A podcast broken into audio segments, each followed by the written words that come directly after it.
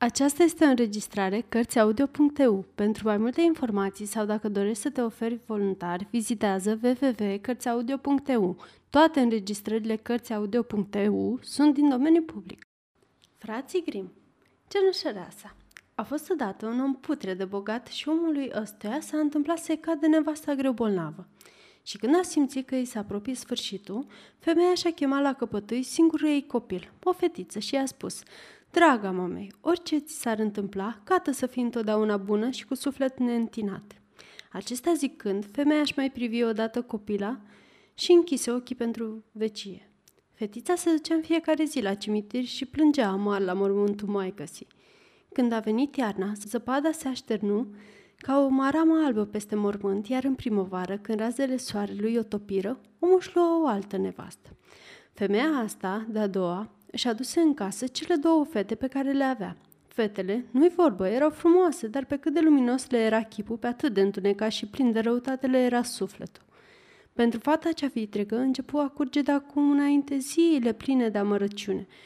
Ce proastă asta se cade să stea cu noi în odai? O brufluiră fetele. Cine vrea să mănânce n-are decât să muncească. La bucătărie cu ea, că acolo e locul. Îi luară straiele ei cele frumoase și o îmbrăcară cu o vechitură de rochie cenușie și o încălțară cu niște papuși de lemn. Ia am privit la domnița asta mândră, ce gătită e, strigară fetele mașterei luând-o în râs. Și o duseră în bucătărie într-un alai de joc. Aci o puseră să robotească din greu de dimineață și până cădea noaptea, să se scoale până în ziua, să care apă, să aprindă focul, să facă de mâncare și să spele rufele. Și, ca și cum asta n-ar fi fost de ajuns, câte și mai câte numai puneau la cale cele două surori haine ca să-și bată joc de ea și să o necăjească într-una. Iar când nu mai pridida de câtă treabă avea de făcut, ele zvârleau linta și mazărea în cenușă de trebuia să o aleagă bob cu bob. Seara, fata cădea frântă de oboseală că muncea de se spetea toată ziulica. Dar cum n-avea un pat unde să-și întindă oasele trudite, se cuibărea în cenușă lângă vatră și până și somnul era numai chin și amar. Și fiindcă din această pricină era totdeauna plină de cenușă și murdară, îi ziseră în râs cenușăreasa. Într-o zi, tatăl fetelor se pregătea să plece la un iar maroc și mai înainte de a-și lua rămas bun, apucă să le întrebe pe cele două fete vitrege ce daruri voiau să le aducă de acolo. Rochii frumoase, strigă una. Bă, mărgăritare și nestemate, zise a doua. Dar ție, cenușăreasă, ce-ți dorește inima să-ți aduc? Întrebă taică sunt într-un sfârșit. Cea din tâi rămurică, ce s-o anina de pălăria dumitale la întoarcerea acasă, pe aia să o rup, dragă tată, și să mă aduci. La Iarmaloc, omul a avut grijă să cumpere pentru fetele vitrege rochii frumoase, mărgăritare și nestemate. În drum spre casă, când fus să treacă printr-un desiș înverzit, îl atinse o creangă de alun și dădu jos pălăria de pe cap. Atunci și-a amintit de rugămintea cenușăresei, rupse creanga și o loc cu sine. După ce a ajuns acasă, dărui fetelor vitrege ceea ce dorise fiecare, iar cerunșărese cranga de alun. Fata îi mulțumit din suflet și către seară se duse la mormântul maicăsii, sădi crenguța în pământ și începu să plângă atât de amarnic că lacrimile picurară pe ramură și o udară. Și crenguța crescu mare și se făcu o mândrețe de copac. De trei ori pe zi se ducea cenușăreasa la mormântul maicăsii și de fiecare dată zărea câte o păsărică albă, lăsându-se din zbor pe câte o creangă a alunului. Și ori de câte ori avea fata vreo dorință, păsărica ei o împlinea și arunca din copac tot ce îi poftea inima. Și s-a întâmplat ca odată împăratul să pună la care o mare petrecere care trebuia să țină trei zile încheiate și a poftit la ospăți pe toate fetele frumoase din împărăția lui.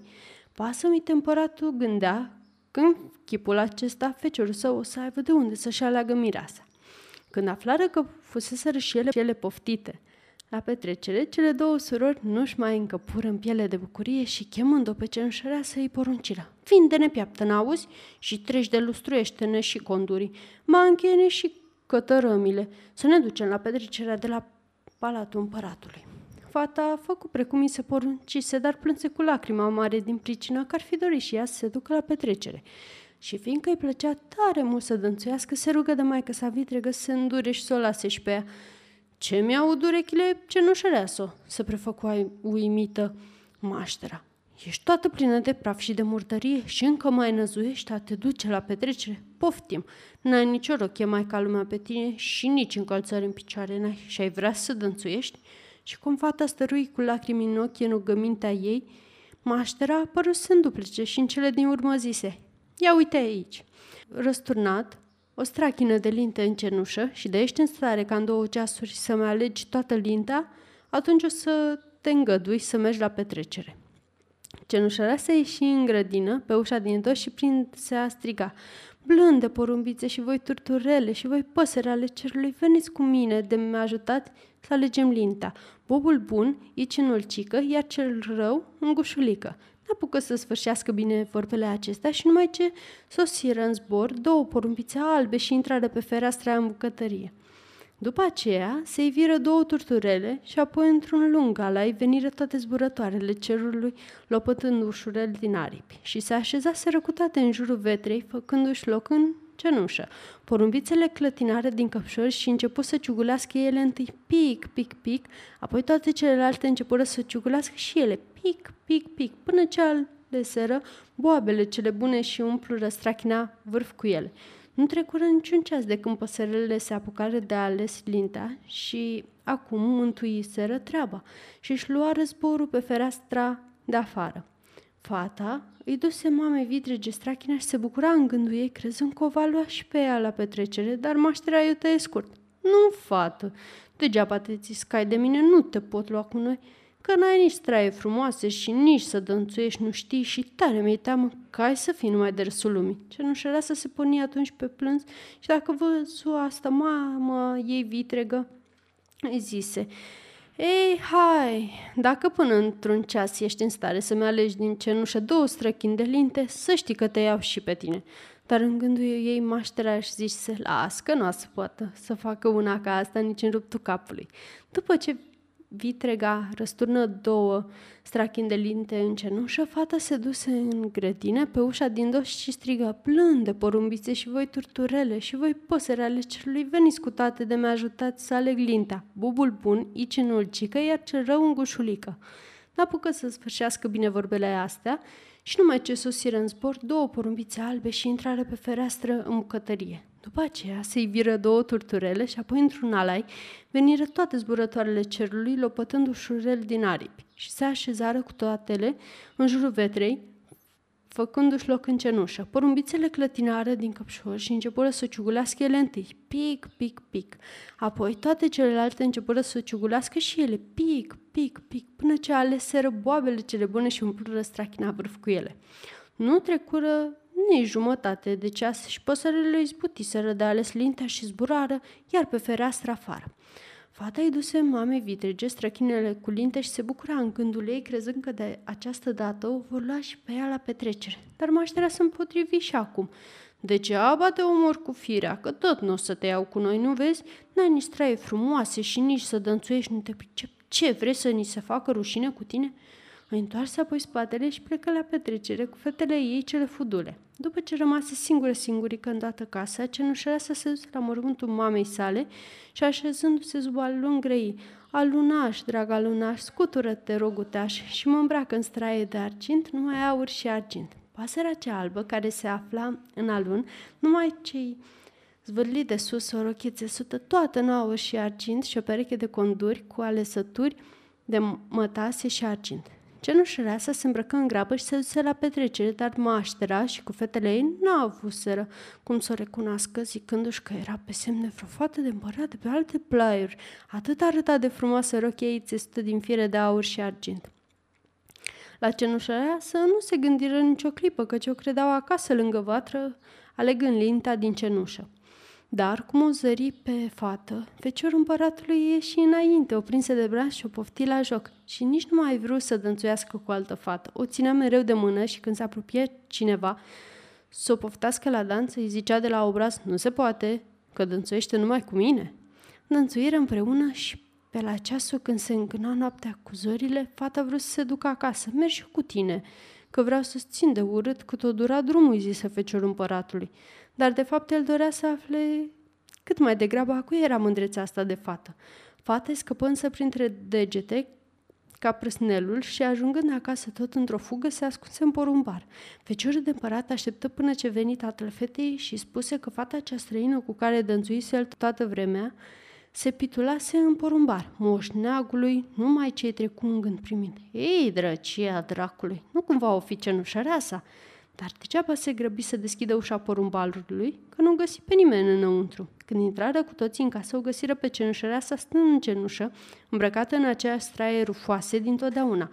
Și numai lumina slabă a unui opaiț care pâlpâia pe cămin lumina încăperea. Pasă minte, cenușăreasa se furișase cu dibăcie afară din porumbar, alergase într-un suflet la alun, se dezbrăcase în pripă de straiile cele frumoase și le pusese pe mormânt iar pasărea cea albă le luase de acolo, de nu se mai putea desluși nimic. Apoi fata se îmbrăcase iar în trențele ei rufoase și se așeză în cenușă lângă vatră.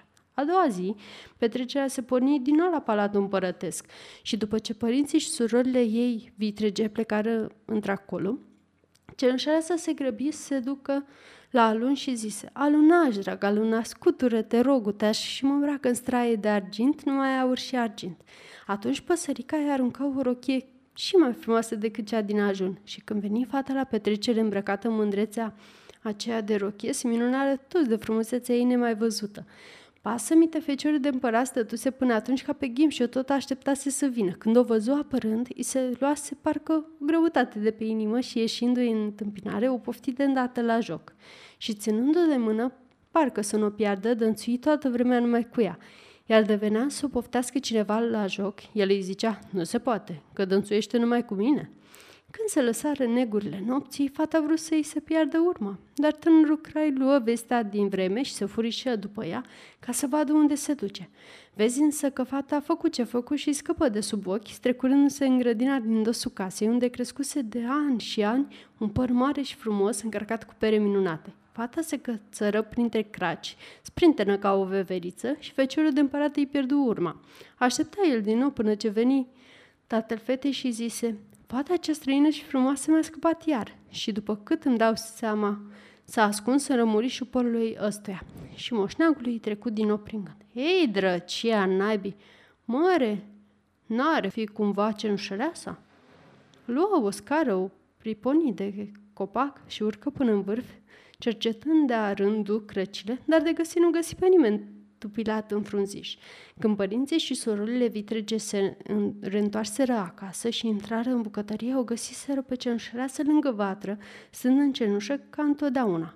Vezi bine că și de această dată o luase înainte al tăicăsu și furișându-se până la alun ce fermecat, lăsase acolo mândrețea de straie și se îmbrăcaseră cu zrențele ponosite și rufoase. A treia zi, Cenușarea se așteptă până ce plecară din nou părinții și surorile vitrege și apoi se duse el la mormântul mai căsi și grei pomului. Alunaș, drag alunaș, scutură, te rog, utaș, și mă îmbracă în strai de argint, numai aur și argint. De această dată, păsărica aruncă o rochie atât de frumoasă și de strălucitoare cum nu s-a mai văzut alta pe pământ, iar condurii erau cu totul și cu totul din fir de aur. Când se ivi la petrecere îmbrăcată cu rochia aceea, oaspeții nu mai știură ce să zică, uimiți de atâta frumusețe nepământeană. Feciorul de împărat dănțui iarăși numai cu dânsa și devenea vreo unul și căuta să poftească la joc, numai ce zicea celui drept în față. Nu se poate, că dănțuiește numai cu mine.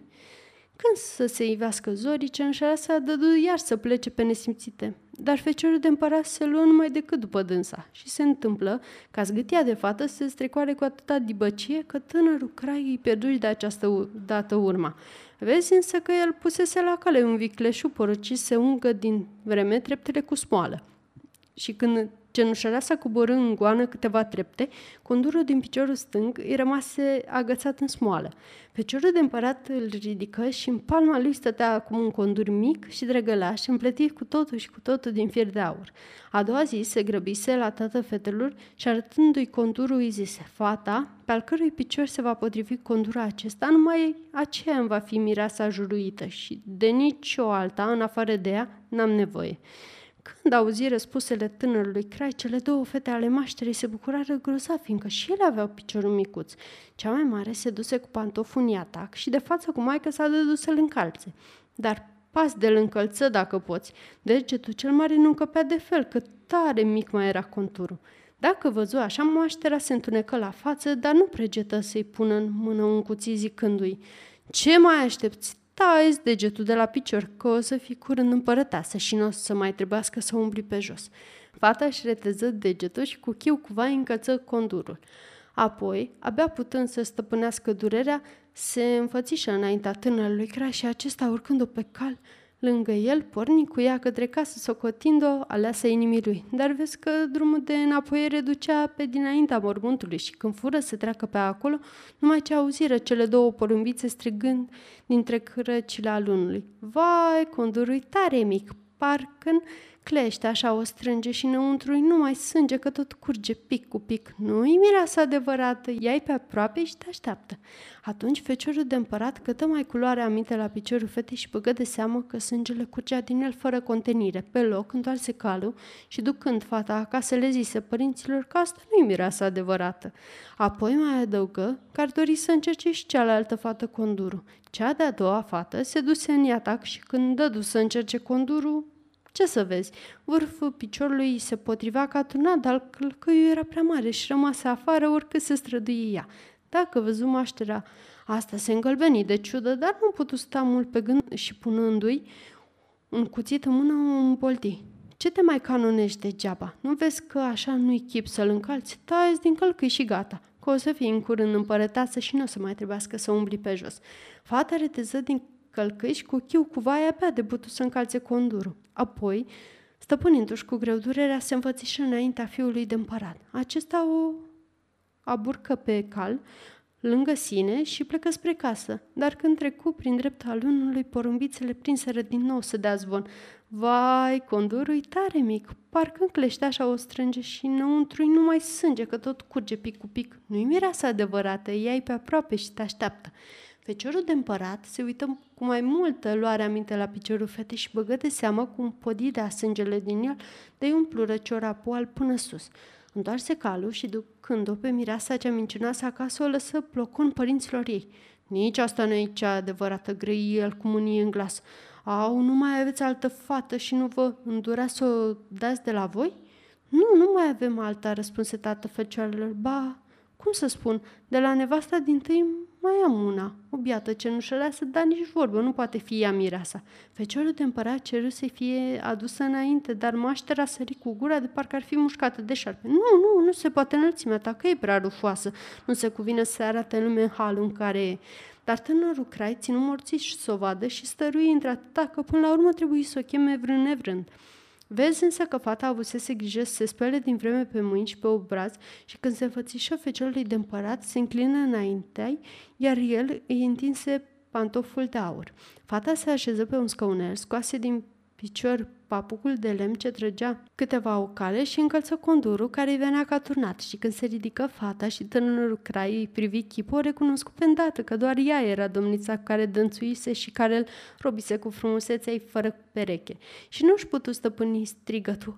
asta e mireasa cea adevărată. Maștera și cele două fiice ale ei încremeniră de spaimă, auzindu-l ce zice și ciuda le înveninară într-atât că se traseră la față și se făcură galbene ca șofranul. Dar feciorul de împărat nu le învrednici nici măcar cu căutătură și luând-o pe cenușăreasă pe cal lângă sine, porni cu ea către casă. În clipa când recură prin dreptul alunului, cele două porumbițe albe ca neaua prinseră a ciripii, dând zvoană bucuroase. Vezi, conturul tare mic, dar de strâns de fel, nu strânge și înăuntru nu e sânge, că n-a curs măcar un pic. Ea e mireasa adevărată, mult dorită și visată. După ce strigară vorbele acestea, își luară amândouă zborul și rotindu-se, se așezară ușurel pe umerii fetei, una la dreapta și alta la stânga, și au rămas așa pe umerii cenușăresei tot timpul cât s-a prăznuit nunta împărătească.